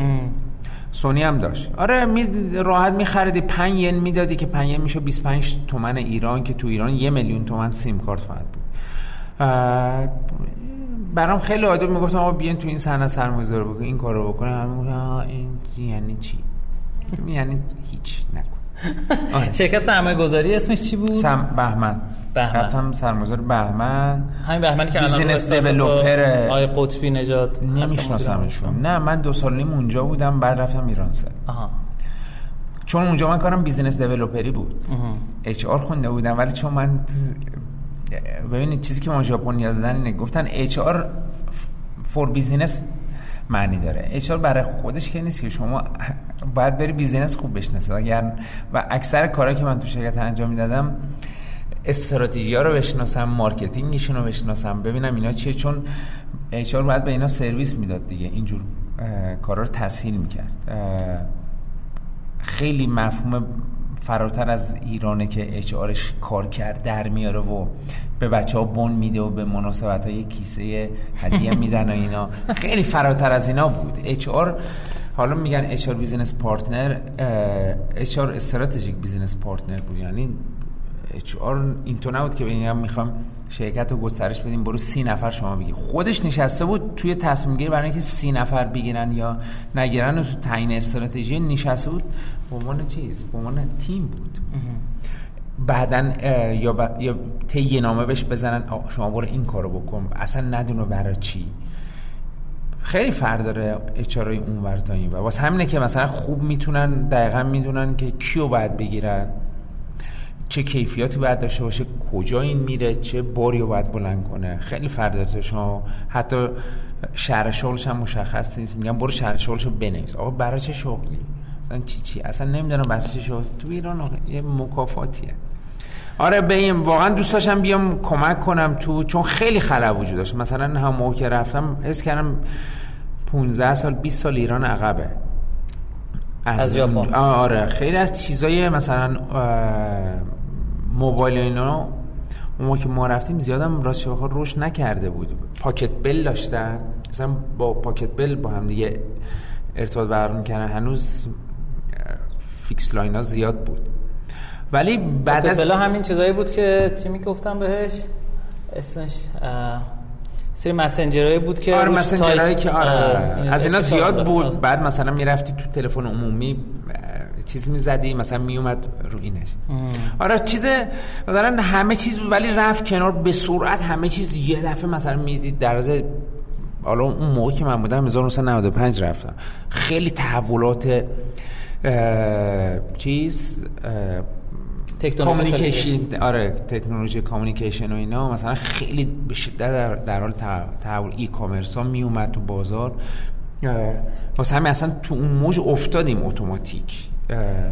تو دانشگاه در موردش صحبت می‌کردن. دوستامون مثلا دستشون بود هی می‌گفتن این چیه؟ مثل همین یاهوه که لانچ شد گفتن اینا اصلا آدم می‌دید خب جذبش می‌شد دیگه. تو چیزای مثلا من تو ذهنیتم تویوتا بود و مثلا ضبط صوتای سونی و اینا. وقتی رفتیم اونجا دیدیم ای بابا این کشور تو همه زمینه محصولات داره. تو همه زمینه. مثلا تو خود ایران قبل از انقلاب تو همین الان شده بندر امام خمینی بندر شاهپور سابق ژاپنیان پتروشیمی میزن پتروشیمی میزن خودشون هم نفت نداشتن ولی به ما یاد ندادن چه شکلی از نفت محصولات بهتری استخراج کرد این تو همه زمین این بود. چادر ایرانی ها رو الان ژاپنیا می‌زنن. یعنی تو هر زمینه که شما دست داروسازی های خیلی خوبی دارن تو همه زمین ها فعالن. درست باشم خب بریم سراغ این بحث جذاب. کی به این نقطه رسیدین که بیاین از بازی استفاده کنین برای در از بحث اچ آر و بله. منابع انسانی؟ ببینید من به خاطر زمینه چهارم بالاخره تو از ابزار مختلفی برای جذب نیرو و توسعه نیرو انسانی استفاده می‌کردم. هر ابزاری هم که بگین استفاده می‌کردم. اکثر ابزارها هم کاغذی بودن و حرفی. و در نتیجه مثلا تو مصاحبه ها افرادی رو ما می‌گرفتیم. مثلا حرف بود دیگه. حرف هر چی می‌تونه بگی. افرادی رو می‌گرفتیم که به نظر خوب بود. میومد نمی‌تونست deliver کنه. تو آموزش ها مثلا به آموزش PowerPoint ی و سخنرانی اینا به نظر جالب بود فرد فاصله اینا تا عمل زیاد بود. یعنی فرد چیزی که حرفی که می‌زد تا بخواست اجرا بکنه یه عالمه واسطه اون وسطش باید میومد تا اجرا بکنه. این این از طریق لکچر یا حرف زدن و اینا چهار تا سوال چی میگن اسمارت کردن در نمیاد. چون بریم تو مصاحبه افراد بالاخره یه بیسی ساختن. شما اون base ش رو باید بشناسی دیگه بتونی fit ش کنی با شغل با فرهنگ. چون ما وقتی فرد مصاحبه می‌کردیم هم مطمئن می‌خواستیم ببینیم با culture fit داره با فرهنگ ما می‌خونه. مثلا با فرهنگ ایران خودرو. ایران خودرو مثلا شرکت بزرگ رو میگم. کشتی سازی مثلا جمهوری اسلامی تو بندر عباس نمی‌دونم اینا هر کدوم یه فرهنگ دارن دیگه. نمی‌خواستیم با اون فرهنگ اونا بیاد اینجا بعد هی بگه که ما تو اون شرکت اینطوری بودیم اینطوری. خواستیم با فرهنگ مثلا مثلا فرض کنید یکی حالا خود آمریکایی که تو جنرال الکتریک کار کرده بخواد بره تو اپل. اینا اصلا فرق دارن با هم دیگه. ما هم fit فرهنگی در می آوردیم هم fit شغلی. بعد اینا از طریق مصاحبه به دست نمی‌تونستیم بیاریم. می‌گفتیم در تو نوآوری مثلا حالا سوالای خیلی دقیق تری هم می‌کردیم. حتی فرم در مورد نوآوری مثالایی هم می‌داد. ولی این مثال خیلیش مال خودش نبود یا اون تعریف که ما از نوآوری داشتیم با تعریف ایشون فردوش بنابراین بازی من با خارج خیلی تردد داشتم.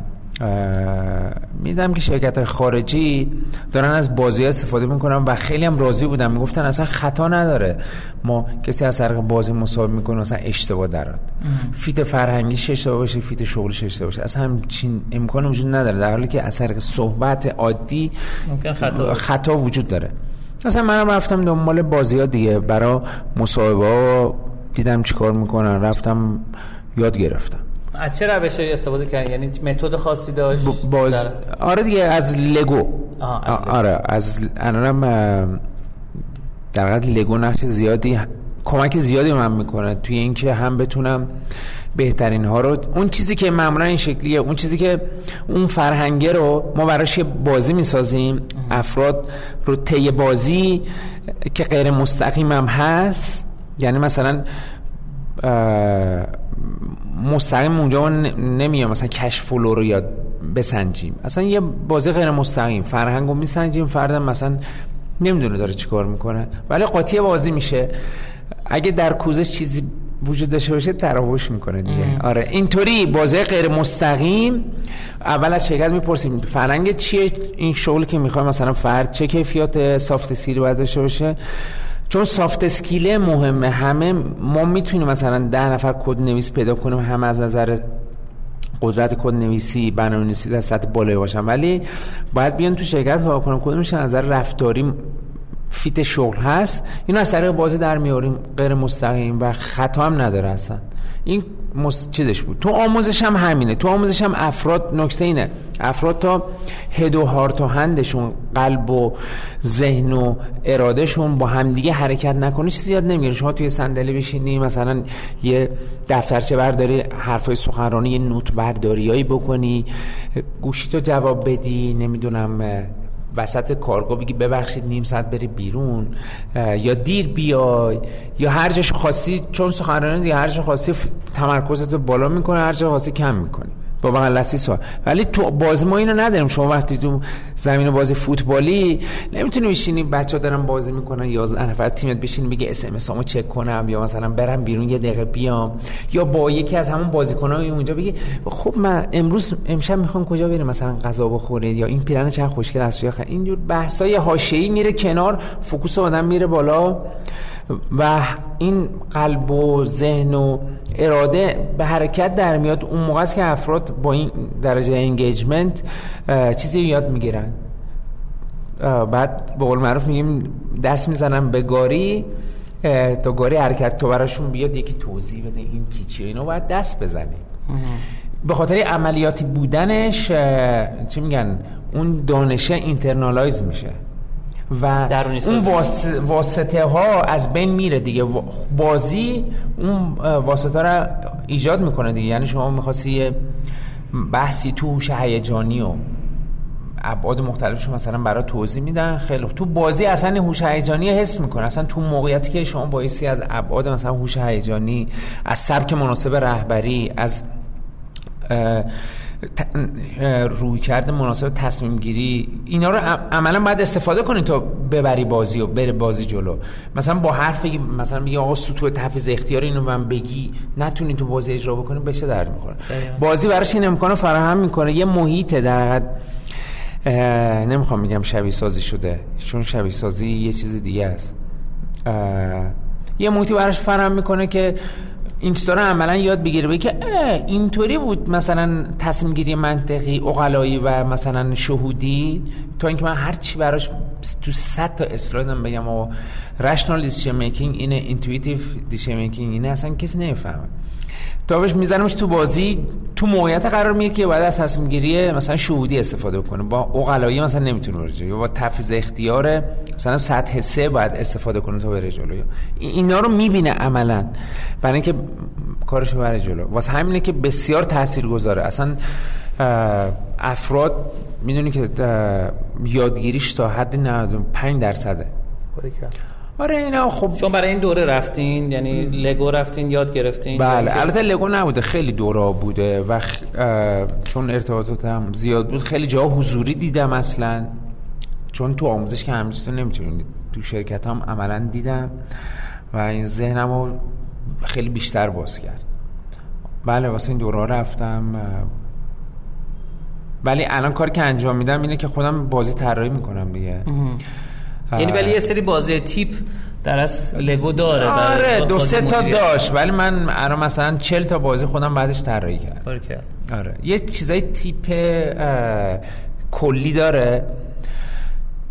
ولی خب بهتون میگم خیلی از تو ایران نمیشه استفاده کرد. چون ایران نظر مراحل رشد توسعه نیروی انسانی عقبتره. من مجبور بودم دنده عقب بگیرم برم اون پایه رو بسازم که برای اونا اینا حل شده بود. قبلا از روش یاد گرفتن. اون بلو گل سرسبدش یه دفعه ساختن. میشه بگین مثلا چند تا از این بازی که خودتون ساختین یا اون بازی تیپی که خود لگو داره مثلا کارکردش چیه؟ باعث بله بازی که خود لگو داره بازی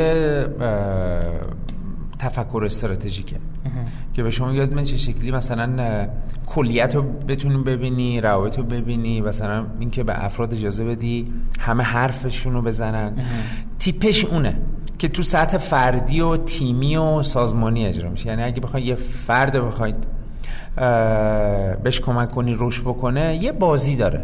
یا یه تیم یا یه استراتژی سازمان یه همچین چیز از خود ابزار بازی استفاده. از خود لگو استفاده می‌کنه. آره بازی جنس ساختنیه. آها. ولی خب بعدش به همینجا متوقف میشه دیگه. بعدش میگن خودتون حالا بر اساس نیاز خودتون بریم بسازید حالا چیزی که خودتون ساختین چیا بوده منم تو بحث رهبری زیاد ساختم. از ابعاد مختلف مثلا 6 تا تو بحث رهبری بازی دارم. شاید هم 7 تا. تو بحث مثلا مدیریت بحران دارم هفت دونه ابعاد مختلف مدیریت بحران اومدم چیزی هم. تو بحث تصمیم گیری دارم تو بحث مدیریت تلنت دارم. مصاحبه ها انواع اصلا کوچینگ دارم. توی توی مسئله شناسی چند تا دارم به طرق مختلف. چون هر کدومشون یه بود و اینو می‌دونیم بازی ها مثل پاورپوینت نیستن. شما مثلا حالا ده تا پاورپوینت هم برای یه چیزی می‌سازی هول میدی قاطی اون 200 تا دیگه. اینطوری نیست. شما مفاهیم و هر کدومشو می‌خوای جا بندازی دیگه. مجبوری بگیری یه تیکشی مثلا آینده پژوهی و یه قسمت از هم مدیریت بحران است. ولی من نمی‌تونم آینده پژوهی و یه روز چیز می‌بره خودش. نمیشه اینو با تاباوری که یه بود دیگه شه مثلا قاطی کرد. جنسشون فرق داره ولی همشون به مثل ماشین دیگه. مثلا اگزوز داره موتور داره اتاق داره تایر داره جنساشون فرق می‌کنه. ولی همه با هم دیگه بعد مچن تا ماشین بچرخه برای مدیریت بحران هم همینه. جوانان مختلفی داره برای اینکه بتونید شما بحران رو مدیریت کنید ولی همینا رو که نمیشه مثلا کارخونه تایر سازی که دیگه انجین نمی‌زنه که یه اتاق نمی‌زنه اون یه شرکت دیگه ای می‌زنه. خب یه جایی اسمبل اسمبل میشه اینا کنار هم قرار می‌گیره و میشه تبدیل به یک بازی میشه که می‌تونه یک یا چند تا بازی میشه که می‌تونه کمک کنه یه سوالی. الان دوستانی که دارن این پادکست رو میشنون تا اینجا قضیه فکر کنم قانع شدن. اگر واسه اتمام این گفتگوی خیلی جذاب که من دوستم ساعت ها بشنم از شما یاد بگیرم بخواین چند تا سورس معرفی بکنید ریسورس معرفی بکنید که برن بخونن کتاب یا فیلمی یا دوره ای که بتونن خودشون حتی چیزایی که خیلی ساده است. مثلا بازی تیمی می‌تونه کمک بکنه بهشون اینها. اگه معرفی بکنید که من ببینید بازیا و خلاف اتفاق. من خودم وقتی محاسبه یاد می‌گیرم دنبال همین سورسا میگشتم. آره بازیا به خاطر جنس عملیاتیشون بعد شما بری وارد صحنه بشی. کتابایی وجود داره. به من خودم الان واقعا یادم نیست می‌تونید این کتابا رو تو کانالم تو تلگرام معرفی کردم. کتاب خیلی basic ی اصلا در مورد play صحبت می‌کنن که اصلا play چی چیه؟ جوانبش چیه؟ چرا خوبه؟ به ویژه برمیگردن به بحث play تو بچه ها اگه کسی بخواد وارد این دنیا بشه باید برگره دنده عقب بگیره بره اون فلسفهشو بدونه. این اصلا چی چیه؟ چون بحث ما این نیست که مثلا چهار تا قطعه لگو رو به هم بچسبونین و بعد فلسفه رو یکم بدونه. اینا رو تو کانالم معرفی کردم. و هیچ کتابی بهتون میگم وجود نداره که شما بخونش باشه بتونیم بازی یا چیز بکنیم. تو زمینه کارهای تیمی حرکتی هست. مثلا team building اگه بزنین تو چیز پرش شاید 100 تا بیا تو بازی حرکتی زیاد هست.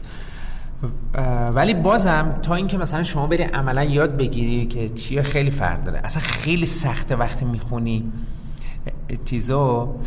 و بعدش هم بهتون بگم که به اون ریزی که شما نیاز داری که مثلا یه کارگاه اجرا بکنه اونطوری نوشته نشده. هیچ کدومشون چون کتابا فقط جنبه این داره که معرفی می‌کنه همچین فردی هست می‌تونه همچین کاری رو انجام بده. به قول استاد ما می‌گفت کتاب من ده دلاره ولی کارگاه شما باید 11 هزار دلار می‌دادی مثلا این چیزو یاد بگیری.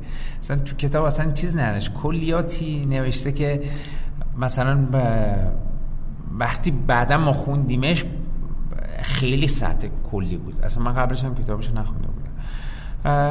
کتاب خاصی که فکر کنم یه 20 تا کتاب تو کانالم تو تلگرام معرفی کردم. کانال شما رو می‌ذاریم تو توضیحات پادکست آره، که آره. اونجا گذاشتم. ولی فیلم هیچ فیلم پیدا نمی کنید که بخواد مثلا بازی به این شکلی بازی جدی اصلا نمایش بده چون همه اینا کپی رایت داره و افراد هیچ وقت این کار نمی‌کنن. اون سازنده.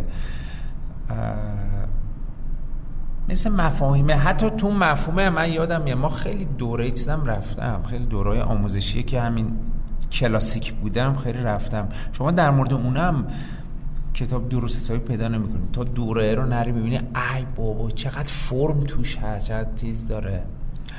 چه کارهایی باید توش انجام بدین تا واقعا اینه که میگم مانو بیزینس مدل کانواس بود. مثلا کتابش هم هست ولی من یه دورش هم رفتم. دیدم مثلا مثلا یه چیز دیگه است اون. تو تو خود کتاب. تو خود کتاب می‌خونی؟ یا من مثال داره از شرکت های مختلف. ولی خب اون مثلا دورهاش نفری 2000 یوروه بله. تو 2000 یورو خیلی فرق تا اون کتابش که الان به فارسی هم ترجمه شده. خیلی یعنی فرق میری, میری تو میای بیرون. اصلا دیدت تو حساب باز می‌کنه. چیزی که خیلی مهمه برای چیزی که می‌خوام به دوستان پیشنهاد بکنم در آخر اینه که و فلسفه بنیانی بازی امتحان کردنه. یعنی افراد همین که تو زندگیشون چیزای مختلف رو امتحان بکنن و نترسن از اینکه شکست بخورن اینا خودش اینو بازیه. مثلا از اینجا شروع بکنن. اگه کسی بخواد وارد دنیای بازی باشه نباید از شکست خوردن ترس داشته باشه و فرار کنه و مانعش بشه. حالا نه هم گاهی هست که من خودم دست, دست به امتحان زدن دست به کار جدید نمی‌زنم گاهی نمی‌ذارم یکی دیگه بزنه. یعنی هم که شما نمی‌ذارید می‌ذارید یکی دست بزنه به یه کار جدید اینجا اینم دارید وارد دنیای بازی میشید. چون دنیای بازی مملو از چیزای ناشناخته کسی که دوست نداشته باشه با دنیای ناشناخته روبرو بشه به در دنیای بازی نمی‌خوره. خیلی ها هستن. من الان دورای تربیت مربی طراحی بازی هم دارم. مثلا بعض قرار این کسی وارد دوره بشه ازش امتحان می‌گیرم. میگن یعنی چی؟ شما می‌خوایم پول بگیریم ما می‌خوام میگم نه. بعد من می‌بینم شما اون چیزای اولیه رو دارین یا نه؟ چون اگه اون بیس اولیه نداشته باشه اصلا نمی‌تونه بره جلو. می‌دونین؟ خیلی سخته برای کسی که از تغییر خوشش نمیاد وارد دنیای بازیشه. از شکست خوشش نمیاد وارد دنیا چون تو این دنیا مملو از این تجارب و اینطوری که آدم روش می‌کنه. معمولا به منم میگن میگن که مثلا بازی ها صد درصد اثر بخشه. صد درصد میگم برمیگرده به خودتون. اگه درگیر بشید. بله صد درصد اثر بخش.